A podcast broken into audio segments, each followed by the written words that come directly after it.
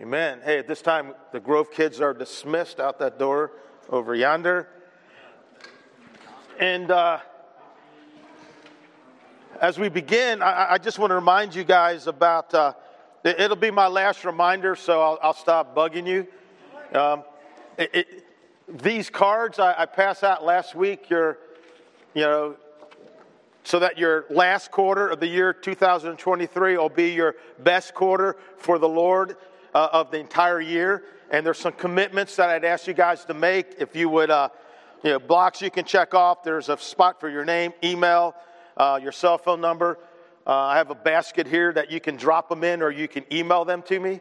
And like all these things are, like I didn't make these up. Like there's nothing here about buying me tickets to the World Series or something like that. They're like $17,000 a pop. So I think that's what's in my card, isn't it? You guys got me tickets to the World Series. You guys are amazing. I'm just kidding. Um, but anyhow, here's these commitments. Like I didn't make them up. And if you do these, I guarantee you're going to finish strong in the Lord this year, right? If you participate and our faith comes from hearing, um, we were reading through the Gospel of Luke, some great stuff. Um, uh, pray for Maple Grove and her leadership three times each week. Um, attend church 10 to the last three Sundays. Um, serve in my ministry with renewed passion and purpose, right? Because sometimes it can seem like we're running out of gas, that we're just checking a box and forget that we're actually serving the Lord. And, and He's the one who sees and He's the one that matters. Um, or maybe find a place where I can serve at Maple Grove, right? Um, we need your help. If you're not serving, that would be great. Um, share my faith and or invite one person to church. Invite Sunday, right? That's a good one right there. You can um, give more financially to the work in Maple Grove in the fourth quarter than any previous quarter. Um, number eight, um, e- each week, give a word of encouragement to at least two people, right? Doesn't cost you nothing but can change their life, right? You send them a card, you send them a text, you shoot them an email, let them know you appreciate them, and you never know that someone could be really down. If you pray about this, someone could be discouraged, and you're going to be the answer to God's prayer to lift them up, right? Uh, that, that, I think that's a good thing. Um, engage my community one time through an act of service, which, hey, Compassion Sunday's coming up. So, again, I encourage you guys to fill these out. You don't, I, I can't make you, but I guarantee if you do these things, you'll finish strong in the Lord um, in 2023. Okay, this morning we're going to be looking at the first 15 verses of Matthew chapter 11. And again, just a reminder, as Courtney said last week, next week we're jumping out of our verse by verse study of the Gospel of Matthew for a, a four week study that I'm calling Greater Than. Uh, four conversations about the grace of God. Um, next week, we're going to talk about uh, greater than our mistakes. Next week, after that, uh, the 22nd, uh, grace is greater than our hurts. Got any hurts? The week after that, grace is greater than our weaknesses. And on November the 5th, grace is you know what? I'm not preaching on, on October 29th. Uh, that's Compassion Sunday. All right? I'll be here by myself, right? I, will get do a trial sermon, right? I'm by myself. Okay, so the dates may be wrong. Okay, four topics grace greater than mistakes, hurts, weaknesses, and circumstances. All right. Thank you very much, Steve. That was good. All right. Hey, Matthew 11, 1 through 15. And, and, what I want to do before we jump in there is I, I want to set the context, not just for these 15 verses, but for chapters 11 and 12 of Matthew. If you remember when Matthew began his, his gospel and we began our journey, uh, uh, Matthew's goal, Matthew's aim, Matthew's purpose is to give everyone a clearer picture of Jesus, who he is, the king, and of his kingdom. Uh, that's why the series is called, you know, The King and His Kingdom. And, and Matthew in his gospel really answers two questions. He answers, hey, who is Jesus? And what is this kingdom like? And listen, for 10 chapters, Matthew, under the inspiration of the Holy Spirit, has been answering both of those questions. In his genealogy, Matthew chapter 1, 1 through 17, Matthew shows us that Jesus has legal authority to the Davidic throne by tracing his family line from Abraham through David to Joseph, the earthly father Jesus. In his birth, Matthew tells us that Jesus fulfilled what Isaiah wrote in Isaiah chapter 4 about the promised king. The virgin will conceive and give birth to a son, and they will call him Emmanuel, which means God with us. In chapter 2, Matthew tells us that wise men were led by God's star to worship and bring gifts to the one who has been born King of the Jews. Matthew 2, verse 2. In Matthew chapter 3, uh, like any king who would have a forerunner announcing his coming, Matthew gives us John the Baptist. This is who was spoken of through his prophet Isaiah, a voice of one calling in the wilderness, prepare the way for the Lord, make straight paths for him. Matthew 3, verse 3. And then to give us Jesus' moral authority, and Matthew gives us his baptism and God's pronouncement.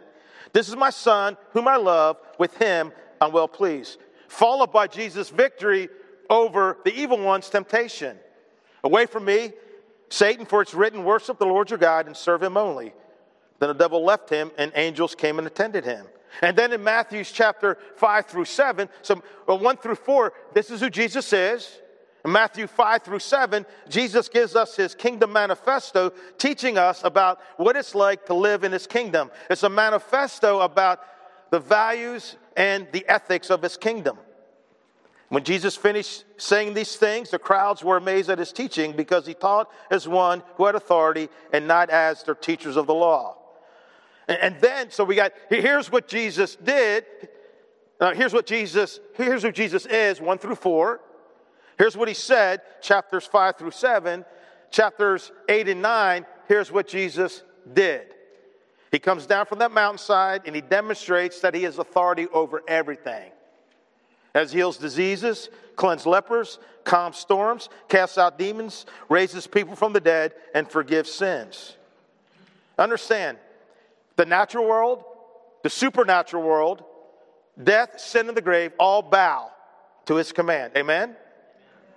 And then in chapter 10, Jesus' mission discourse. Jesus calls 12 ordinary average guys to be his apostles, to be the ones sent out to make him known. He gives them instructions. He says, Hey, it's not going to be easy. You'll probably get hurt.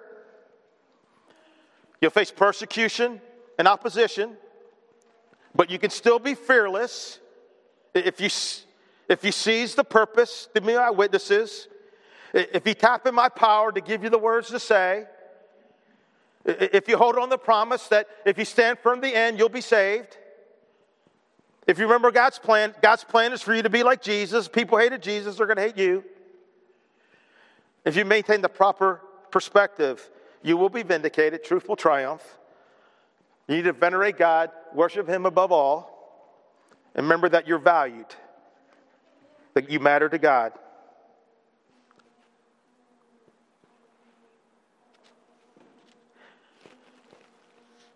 And that brings us to Matthew chapter 11 and 12. And now he has a different purpose in mind. Again, this is who Jesus is. This is what he said. Uh, uh, this is what he did. This is who and how he sends us out to display and declare his kingdom. And then in Matthew 11 and 12, he's going to show us hey, here are the different responses that Jesus will receive as he goes out with his message. And, you may want to take a, this is in your notes, but this is a, what, good stuff here. You know, so the people declare and display God's kingdom. Uh, one reaction is doubt and disappointment. Matthew 11, 1 through 15. Uh, Matthew 11, 16 through 17, one reaction people can have, they had then, they have the day, is criticism. Another reaction to the message we see in Matthew 11, 20 through 24 is indifference, like who cares? Uh, a great reaction we see at the end of chapter 11, 25 through 30, is coming to him in our weariness and finding rest. In Matthew 12, 1 through 21, we see a reaction people had to Jesus then, and they have the day rejection and hostility. Uh, we, we see in Matthew 12, 22, and 23, people are amazed by Jesus. Uh, we see in Matthew 12, 30, 24 through 37, blasphemy. They attribute the things of Jesus to actually Satan. Matthew 12, 38 through 5, we see fascination with Jesus' claims. And then we see, finally, at the end of verse 12, acceptance and doing his will. All right, so again, this is who Jesus is, that's his purpose, right? He's the king. Uh, here's what he said, the Sermon on the Mount. Here's what he did. He has authority and power over all things. Here's what he, he means when he sends people out to make him known. And, and here are the reactions that people have when people declare and display his kingdom. And now, what we're going to do, something we have not done maybe in a long time, usually we take two. Today, I mean, it's amazing that you're here today. You're going to tell your friends about this. We're not going to take two, we're going to take, ta da, three. And the reason we're taking three is I'm going to give you time to fill out your cards. And on that wall over there, you're going to see the projects for Compassion Sunday. That's coming up real soon. And we're going to the Laurels. Courtney's in charge of that. She'll be hanging out by her side. You know, uh, it, we also are going to Ronald McDonald House. Bob Glass and Kim Glass will be hanging out by their side. Huh?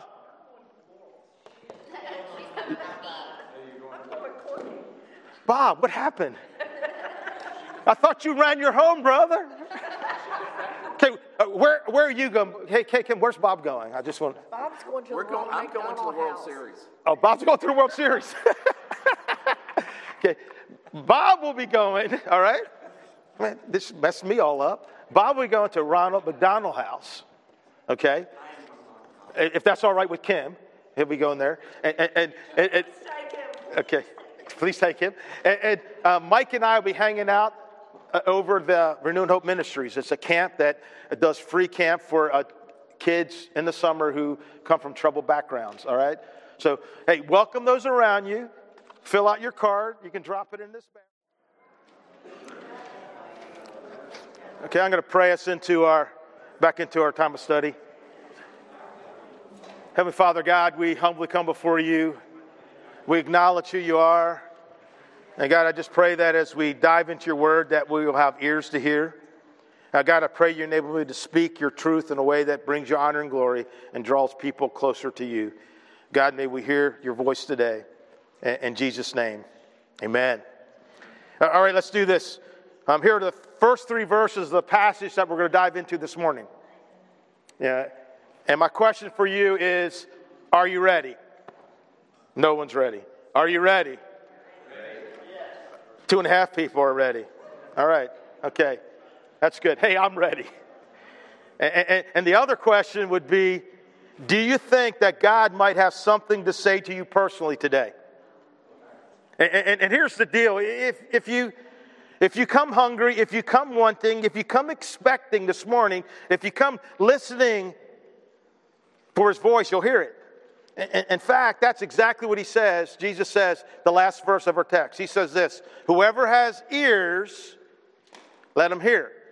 And so it's up to you and I whether we'll hear God's truth today. Matthew 11, 1 through 3. After Jesus had finished instructing his 12 disciples, he went on from there to teach and preach in the towns of Galilee. When John heard in prison what Jesus was doing, he sent his disciples to ask him, Are you the one who was to come, or should we expect someone else? A, question Have you ever been disappointed? Confused, discouraged, disillusioned? Have you ever pulled out the calculator of your life, started punching in the numbers, and found out that things were not even close to adding up?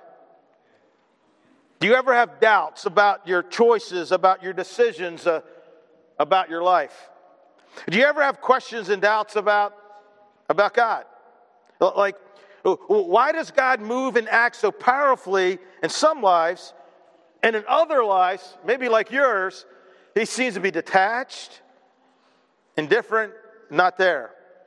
Have you ever had thoughts like these?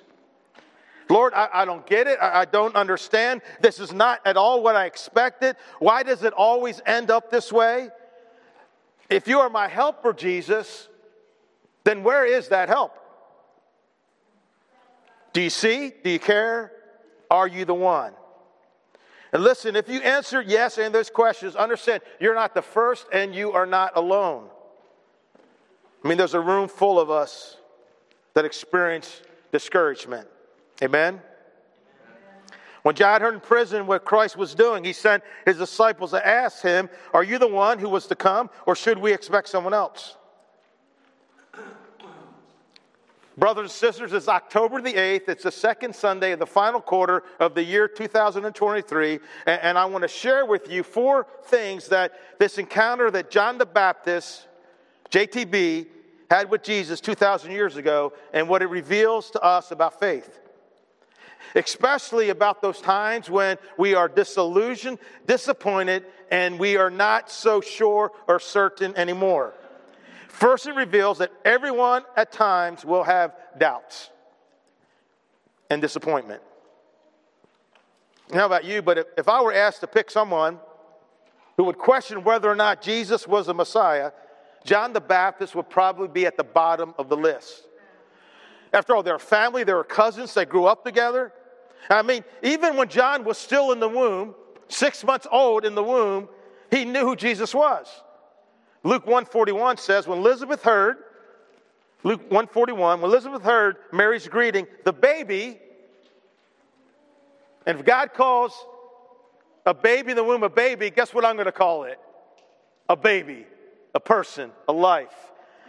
When Elizabeth heard Mary's greeting, the baby leaped in her womb. But now, 30 years later, John was starting to have some doubts. Like, like, what's going on? Like, like, why is that happening? Now, at the age of 30, John began thundering in the, in the Judean desert. And huge crowds, vast multitudes came out to see this wild man who wore clothes made of camel skin, not the, not the height of fashion in that day, and, and who ate locusts and wild honey. And I think the wild honey was to help the wild locusts slide down. I should have brought some locusts for us to eat today. And John's message was that the kingdom of God was at hand. And listen, the kingdom of God being at hand is not a threat, it's an invitation. An invitation to a change of mind that leads to a change of heart that leads to a changed life. And let me be clear John was one bold dude. I mean, religious leaders came out to see what all the fuss was going on at the Judean at the river of Jordan? Here's what he said. Here's what he said to them You brood of vipers. Not a term of endearment. Who warned you to flee from the coming wrath? Produce fruit in keeping with repentance. No, you wouldn't expect John, the camel skin wearing, locust eating, truth proclaiming, religious leader slamming, coming of the Lord preparing, man the question to doubt whether or not Jesus was the one. I mean, he seemed pretty sure if Jesus was when Jesus to be baptized, and John told his disciple, Hey, look, here's the guy I was talking about the Lamb of God that takes away the sins of the world. And don't forget, John was there when the heavens ripped open, and God said, This is my son whom I love, with him I'm well pleased. For 30 years, starting at the womb, John boldly cried out, Jesus, you're the one. And now he's not so sure. Why? What's going on? Well, a lot, a lot has happened to John in the last year or so. Um, remember, I said he was bold, spoke the complete truth? Well, one day, that boldness, that speaking of the truth, got him into a lot of trouble. Uh, one Sunday, uh, uh, uh John had a sermon on marriage and divorce. And, and John told the people, hey, you know, King Herod stealing his brother's wife and sleeping with her is wrong and sinful. Well, that message got posted on YouTube, quoted on X, formerly known as Twitter. Isn't that weird when they say that? And it went viral. Uh, the next day, reporters from the Jerusalem Times and CNN, the Camel News Network, streamed out into the desert, asking John, Hey, is it true what you said? John, not being one to bow to political correctness, he did not retract his statement, he doubled down. Yes, what I said is true. King Herod is an adulterer and a sinner. And that's John, spelled J O H N. The next day, the headlines read Wild preacher from the desert calls out King Herod. So Herod had John arrested and thrown into a prison located in his mountain fortress on the northeastern shore of the Dead Sea. And like right up here. That's where he's in prison. Herod had a fortress up there. Now he's in prison. And so now this guy who, who lived in the wilderness, knew nothing but freedom, is confined to a small prison cell with barely a ray of light streaming from a narrow window above him. And before John knew it, the days turned into weeks, the weeks turned into months, and the month turned into about a year. And so John begins to wonder why hasn't my cousin Jesus done anything to get me out of here? I've always been there for that, for him. I mean, isn't the Messiah supposed to set captives free? Guess what? I'm a captive. Uh, like, how can the kingdom of God actually be here if I am rotting in this prison cell? Where's Jesus? Uh, doesn't he know? Doesn't he care? None of it makes sense unless I was wrong about him. And he isn't the Messiah after all.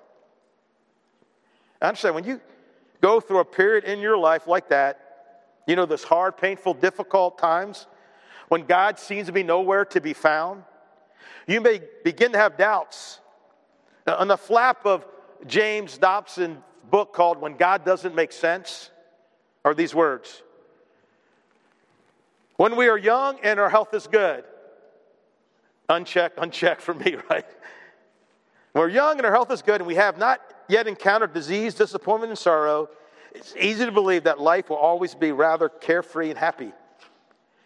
But every person who lives long enough will eventually experience difficulties that are not easy to understand.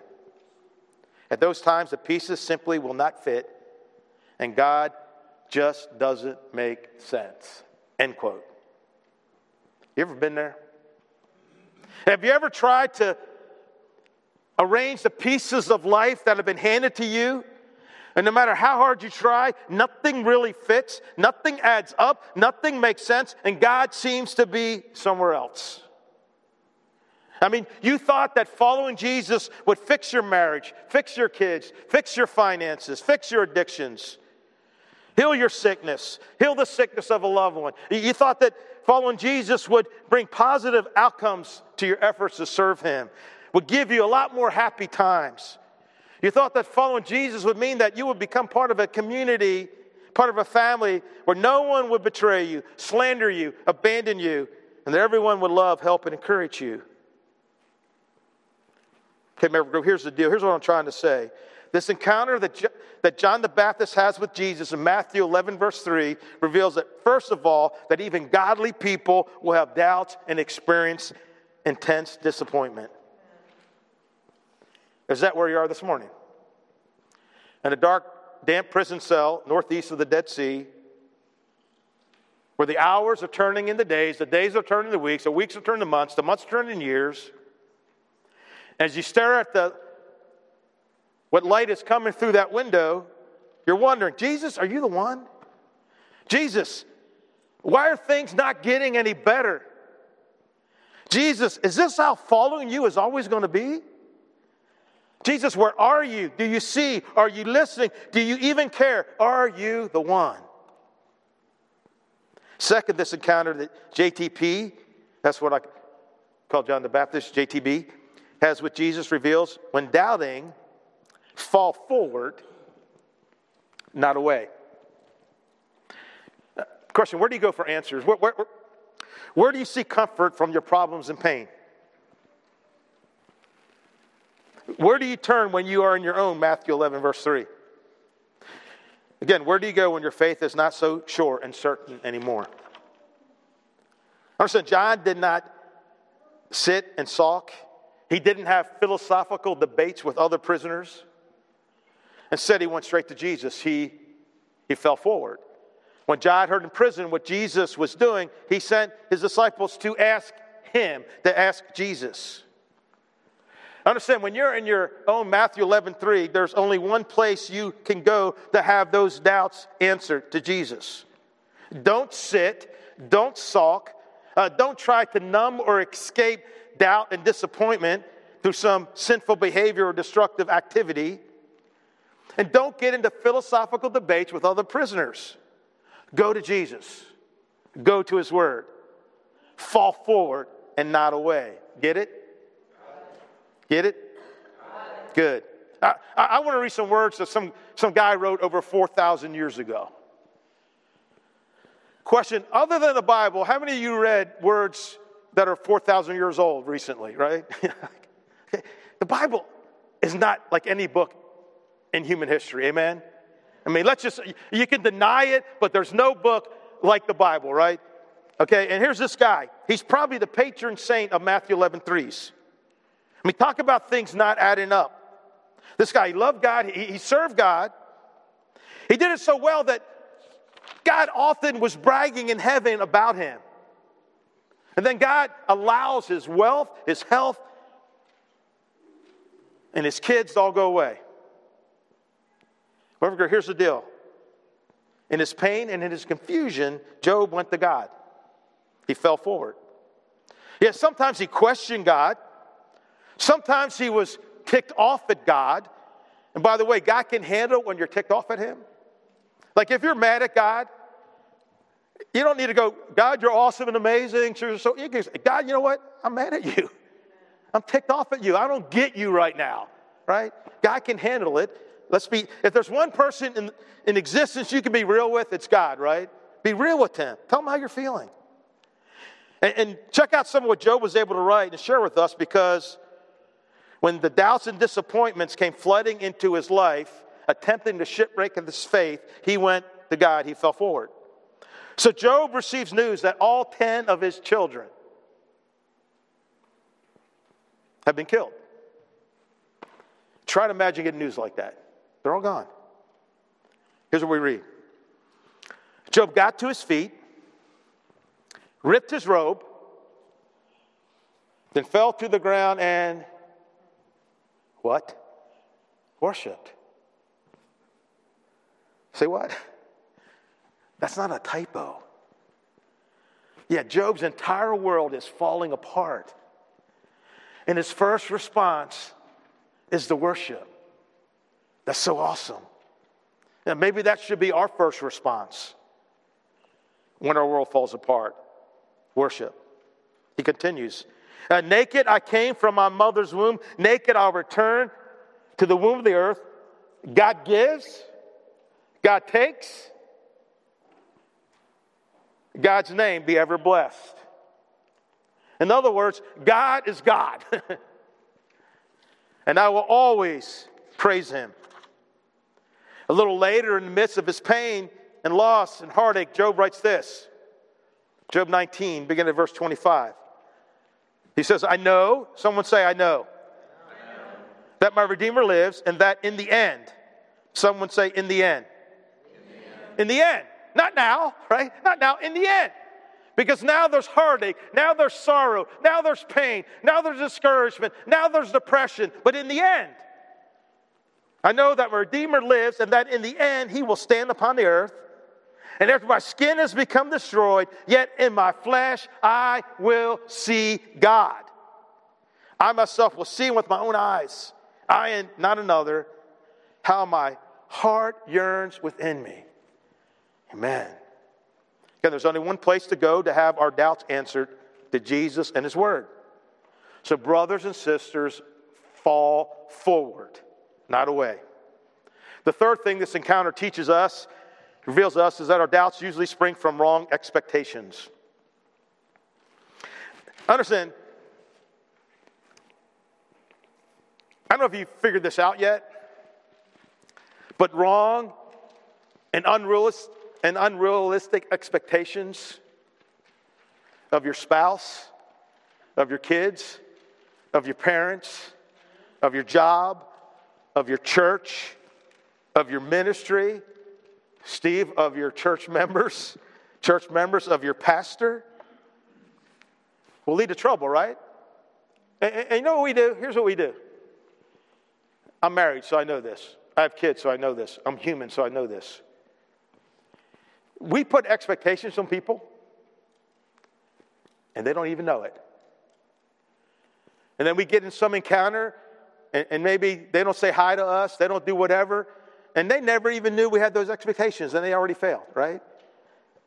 And we can do the same thing with the God. We can have wrong and unrealistic expectations of God. And let me tell you, that's a path to trouble, that's a path to confusion, to doubt, and to disappointment. Get it? Get it? Good. John asks Jesus, Are you the one? And here's how Jesus responds to him. Jesus replied, Go back and report to John what you hear and see. The blind receive sight, the lame walk, those who have leprosy are cured, the deaf hear, the dead are raised, and the good news is preached to the poor. Blessed is the one who does not fall away on account of me. Now, first glance, it seems like Jesus is trying to inspire John. Something like this Hey, hey don't sweat it, cuz. I got everything under control. I'm doing everything that you would expect the Messiah to do. And that, that's a pretty impressive resume, right? The blind seeing, the lame walking, blind eyes open, the dead being raised. The good news preached to poor. Like, how do you argue with that?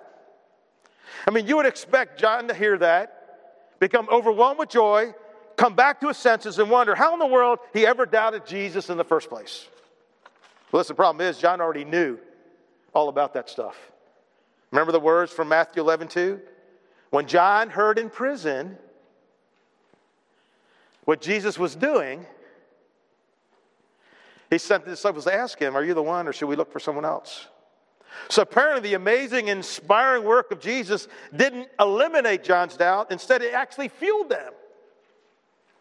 Uh, like, why would Jesus, doing so many great things, jeopardize John's faith?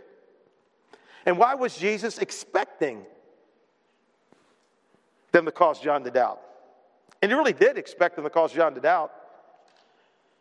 That's why, after giving that powerful statement of all the stuff he was doing, he says this. Remember, he says, Blessed is the one who does not fall away on account of me.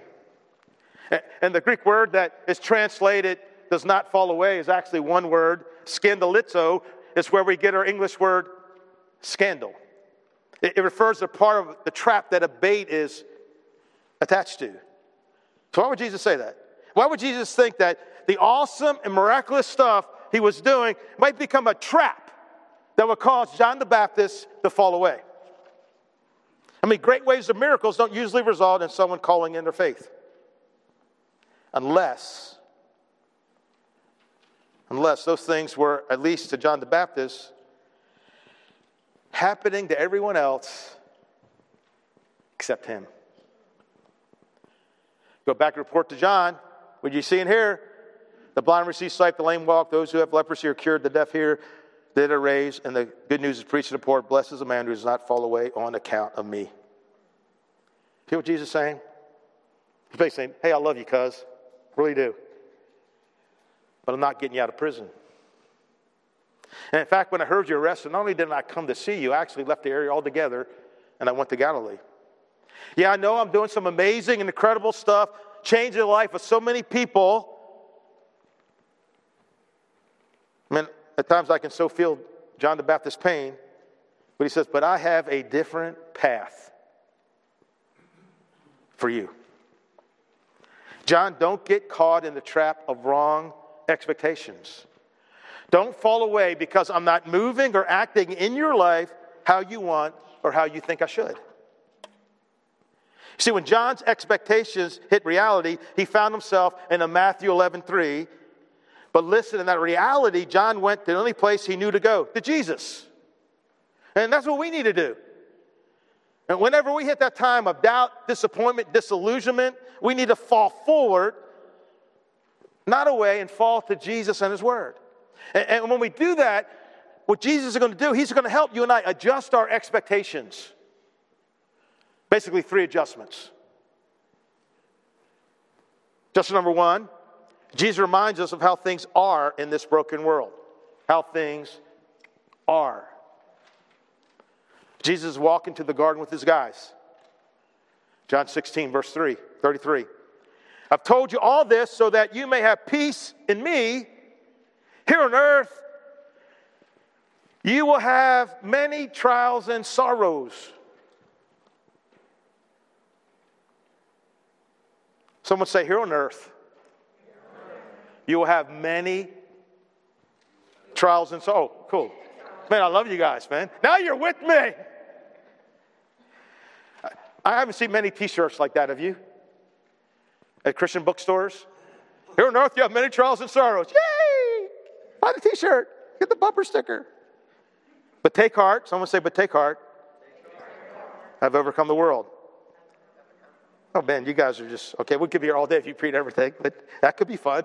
It's like I'm back in Bangladesh with saying something and they're trying to translate it. Paul said this For you've been given not only the privilege of trusting in him, but also the privilege of suffering for him. Okay, thank you for that privilege, right? Peter said, Dear friends, do not be surprised at the painful trial you are suffering as though something strange were happening to you, but rejoice that you participate in the sufferings of Christ. In this world, we'll have many trials and sorrows. We've been given the privilege of suffering for Jesus. We should not be surprised at the painful trials that we suffer. Justin number two is Jesus reminds us that God has a different plan for each of us. Uh, some get the Peter plan, not Peter Pan, the Peter plan. I'm actually Jiff, right? I'm a GIF guy. Uh, um, some get the Peter plan, and some get the John plan. We find both of these plans in John chapter 21, right? Jesus is resurrected. He's about to head home. He's talking to Peter. He's telling Peter some encouraging news. Hey, Peter, guess what? Someday they're going to arrest you, and they're going to take you off to your death and crucify you. Peter goes, You know what Peter's first reaction was? He points to John. Hey, what about him? Like, if, if I'm going to die, is he going to die too? If my life's going to be hard, is this life going to be hard too? And I love what Jesus says. John 21, verse 22. If, if I want him to remain alive until I return, if I want to bless his life, if I want to cure his disease, if I want to help him get a new job, if I want to help things work out in his life, what is that to you?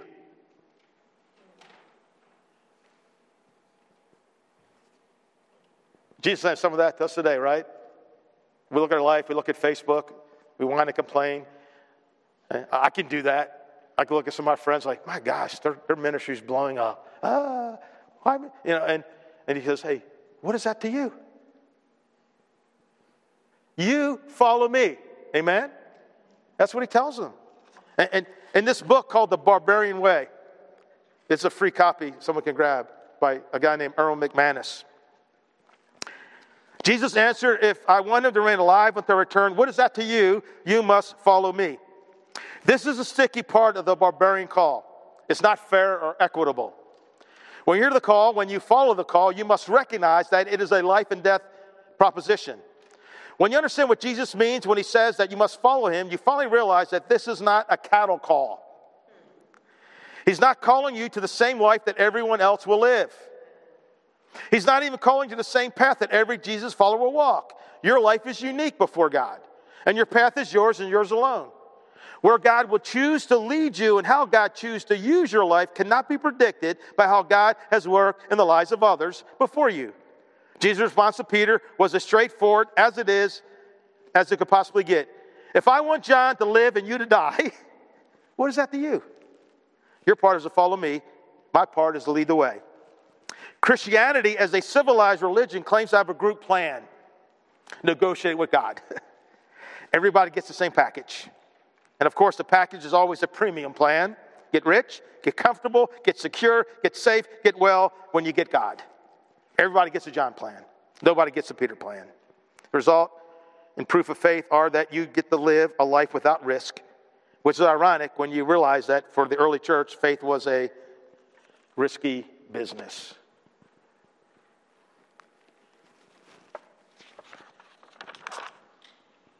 And it always has been, right? Ask Noah, ask Abraham, ask Joseph, Moses, David, Ruth, Esther, Paul, John the Baptist, all the apostles. Very risky.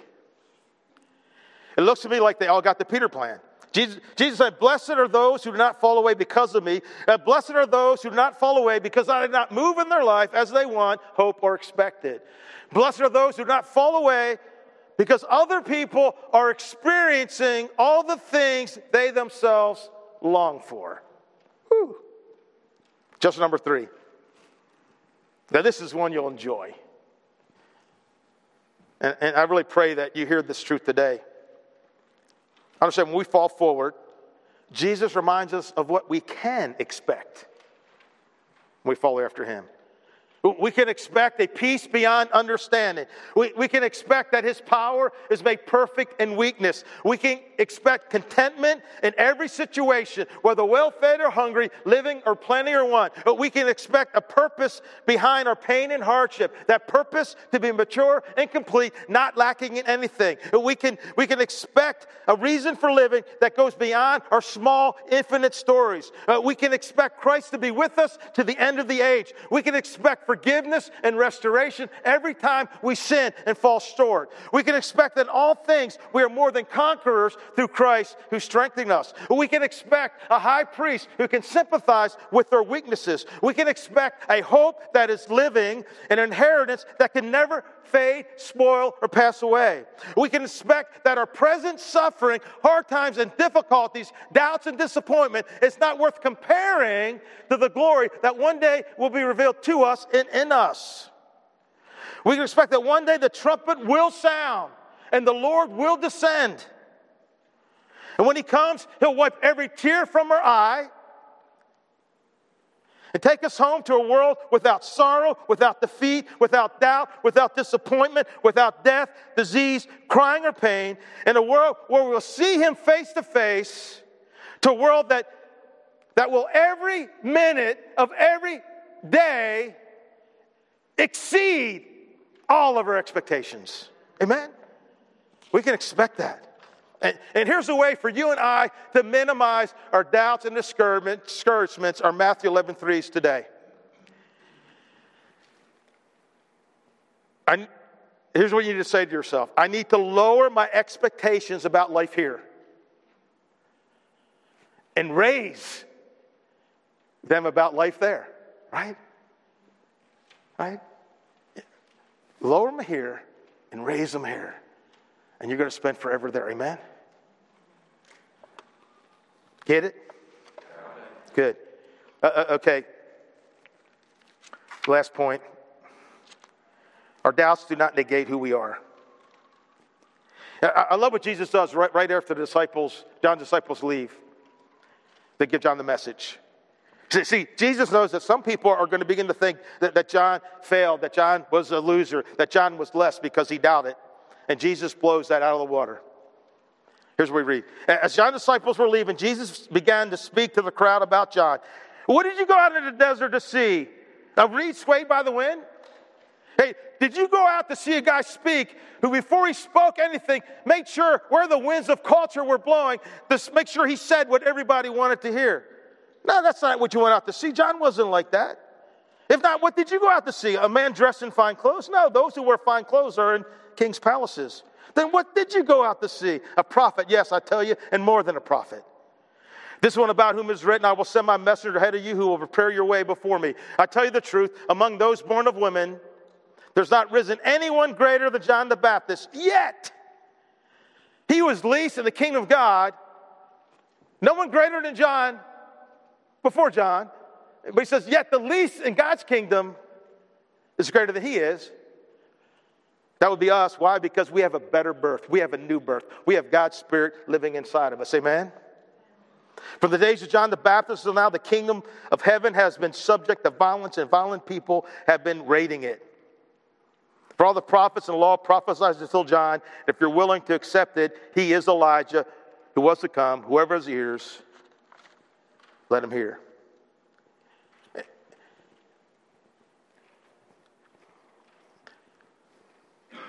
Why did Jesus wait until John's disciples left to say all that awesome stuff about John?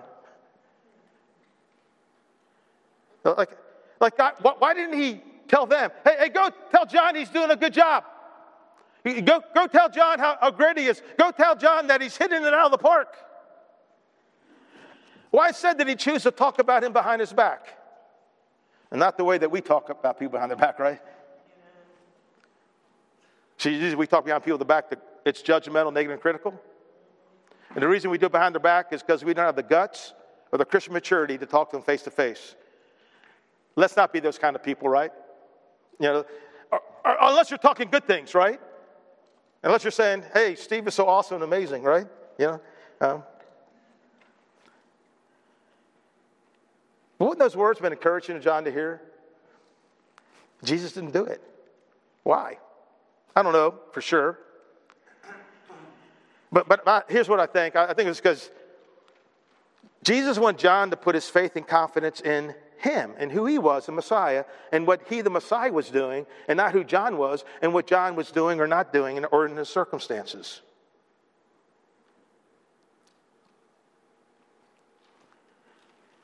He talked behind his back and encouraged him. And here, here's what I do as, as we wrap up.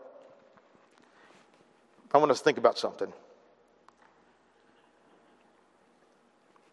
I'm convinced that there are times when God turns to the angels in heaven and says, Let me tell you about my kid down there. I mean, don't you think every once in a while God jumps up and slaps the angels high fives and says, Did you see that? Did you see the way that he or she forgave that offense? Did you see how they responded to that need? Did you see how they reached out to the hurting? How they loved and prayed for their enemies? Did you see that? Did you see how they got back up after getting knocked down again and again? Do you see how, how they sacrificed for me and my church no matter what happens to them? Understand, God sees stuff in our life that we may never see. And as we wrap up, I, I want to give us Three affirmations from Jesus that he wants to speak into our lives today.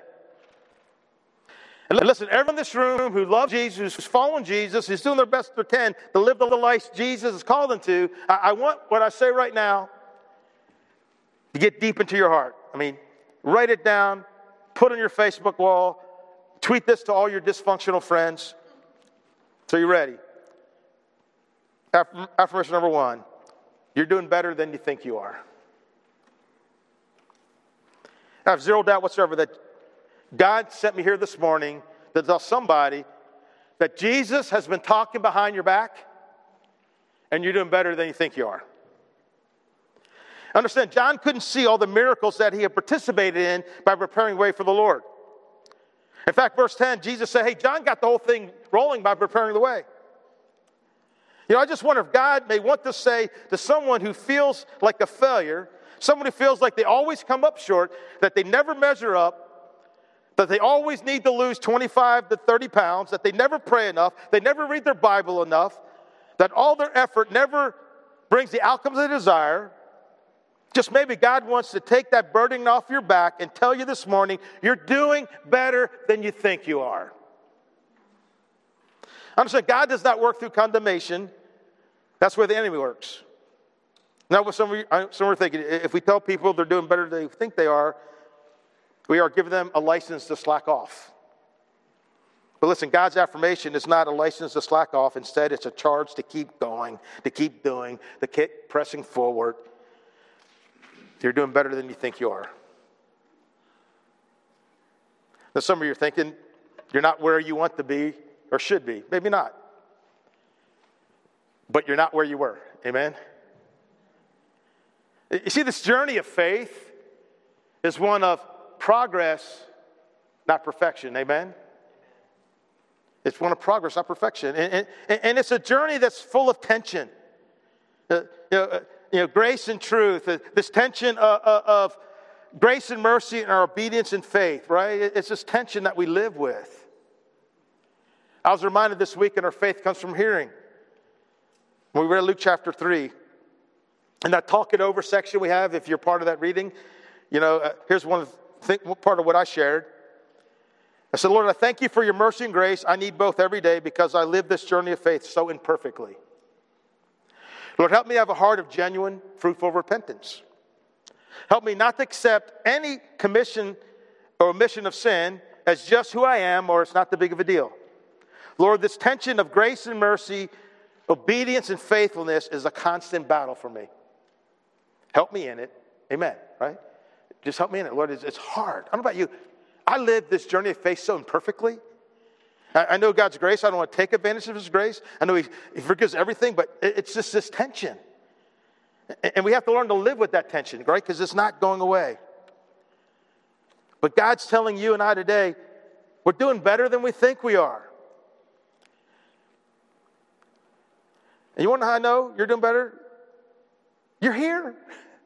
You're in this room, or you're watching online. I mean, someone else is, they're washing their car, they're sleeping in, They're catching up on laundry. They're doing yard work, but you're here. And I get it. I get it. It's hard at times to accept this truth deep down. That's why I prayed for us this week that we would have ears to hear. Because today, Jesus is saying to you and to me, I know that you're not where and who you should be. I know there are times that you feel like a failure, like all you do is spin your wheels, accomplishing nothing. But listen, I am God, I'm the all knowing one, and I say to you that you're doing better than you think you are. Amen? Look at least two people I, if you know their names, say it out loud. Tell them you're doing better than you think you are.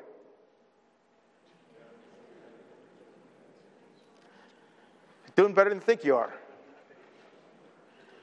Number two, we're getting close to being done. But you need to hear this. You matter more than you think you do.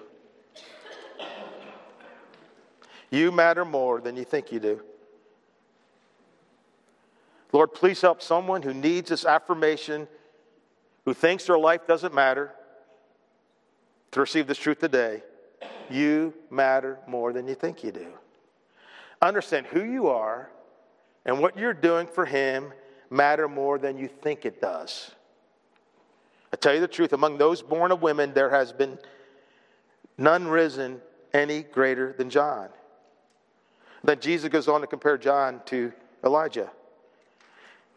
And listen, John sitting in that prison cell probably didn't feel like his life mattered all that much. But he had no idea that 2,000 years later, there'd be a bunch of people in this building in Charlottesville, Virginia, talking about him. You matter more than you think you do. How do I know? Well, one, because of the price that God paid for you. Yeah, the price God paid for you was not mere gold or silver, as Peter says in 1 Peter, but the precious blood of Jesus, right? And what gives something value? What people are willing to pay for it, right? And what gives gold value? What gives Bitcoin value, which I can't even understand? My son spent 40 minutes trying to explain it to me. I don't get it, right? But what gives something value is what people are willing to pay for it. And Jesus said, You're so valuable. God said, You're so valuable that I'm going to, the blood of my son is going to pay for you. And I, I, know you matter more than you think you do because Jesus said in John 17 that when you surrender to Him and love Him, that God loves you as much as He loves Jesus. That's, that's pretty cool, right? Think about how much God loves Jesus. That's how much God loves you. What, and what you do matters more than you think you do. think it does. John might not have felt sitting in that prison. He had no idea the difference he was still making. Like matter, you have no idea the difference you have and are making. And this is both an encouragement and a challenge. And listen, if you think it doesn't matter if you're there for your kids because they don't seem to be listening anyway, or you don't think it matters if you, if you stand up for Christ at work or church in the community because it, no one seems to notice. If you don't think it matters if you renew your passion for your ministry for Him and to Him because no one really is going to care if you do or don't. No, no, no, no, no. It matters more than you think it does because there's a lot more going on than you think there is. Remember, who you are and what you do matters more than you think it does. I said, you have no idea what that one smile, that one word of encouragement on that one day may have done to change someone's life or encourage them. And listen, those times when you're at the end of yourself and you wonder, does anybody notice? Do I matter? Am I making a difference? Does anybody see? Does anyone know? God says, oh, you better believe I notice. You should see, you should hear what I'm saying behind your back. You should see the ways that I'm using you that you have no clue about. You should see the generations and the lives being impacted because of your obedience. Listen, one day Jesus will say the following, not behind your back, but instead he'll say it to your face Well done. It mattered. I see you. I appreciate you. It counted. You counted. I'm so glad you didn't quit. I'm so glad you didn't tap out. I was using you when you felt useless. I was working through you when you felt all used up. You're having an eternal impact even when you saw zero results. Fellow Jesus followers, you matter more to God than you think you do. Question Did anybody receive that today? I did. I told my life group, this sermon is for me. I'm preaching to myself today. If it helps you, great, but I, it's for me. I need this encouragement. I need this affirmation that I'm doing better than I think I am, that I matter more than I think I do. And I need this next one. This, it, it, this next one here is so important because if not, we're going to twist and misappropriate everything that God is trying to say to us. Here's this next one it's less about you than you think it is. Oh, wait a minute. I thought you just said I matter more than I think I do. And now you're telling me it's less about me than I, I think it is. Yeah. But which is it? Both. Uh, understand, you matter more than you think you do when you realize that it's not about you to begin with. You matter more than you think you do when you realize it's not about you to begin with. If anybody understood that, it was John the Baptist, right, who said in John chapter 3, verse 30, when people are saying, John, everybody's going to Jesus. No one's, uh, your attendance is crashing. No one's coming to your party, John. No one's following you. And what did he say? He must increase, he must become greater, and I must become what? Less. That's why I have that right here. Uh, my first tattoo right there to remind myself Christ must become greater and I must become less. And listen, there is more freedom and more life in this truth than any of us has yet to realize. Stop making it about you. Stop making it for you. You know why we get bummed out in some situations? Because it's about us. We go to some environment with other people and we leave mad because it was about us. Or they didn't talk to us. They said this to us. Or they didn't say this to us. Well, it's not about you. See, if it's not about you, then everything's good, right? Jesus said, whoever finds their life, lives for themselves, will lose it, right? Whatever lose their life for my sake will find it. There is more life in dying to ourselves than we have yet to experience. Amen? Go tell John the blind see, the lame walk, the lepers are cleansed, and the deaf are raised. And also tell John that blessed is the one who does not fall away on account of me. In other words, blessed is the one who truly believes that it's not about them, and therefore they do not fall away when things do not turn out for them as they hoped, expected, wanted, or planned. Amen? Brothers and sisters, it's October the 8th, 2023, the second Sunday, the final quarter of the year 2023.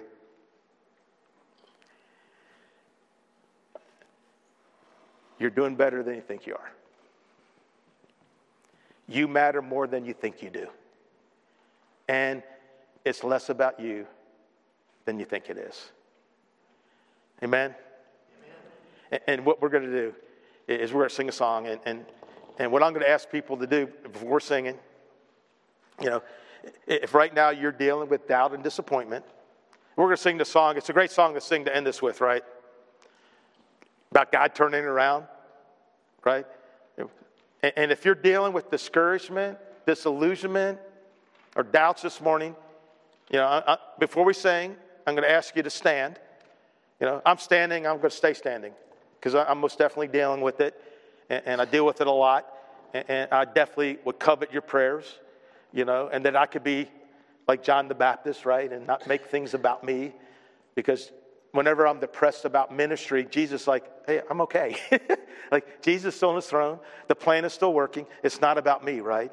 And, and, so, but if you guys would pray for me, if anyone else, you maybe you're having a hard time, maybe the job, maybe the work, you know, at home, yeah, you in the chair, yeah, I'm talking to you, right? You know, uh, uh, stand up, yeah, stand up at home, and I'm going to pray for you, and then we're going to make this song you know, and if, if life is great for you, like, hey, man, I got no disappointment. Everything's, everything has went every way I wanted to, then, hey, great. Um, but we're going to make this song a prayer. If you're dealing with it, you're praying for your. If you're like, you're cool, if you're fat, dumb, and happy, so to speak, you know, you know, it, you're going to sing this, hey, you're going to pray that person, hey, would you turn it around in that person's life?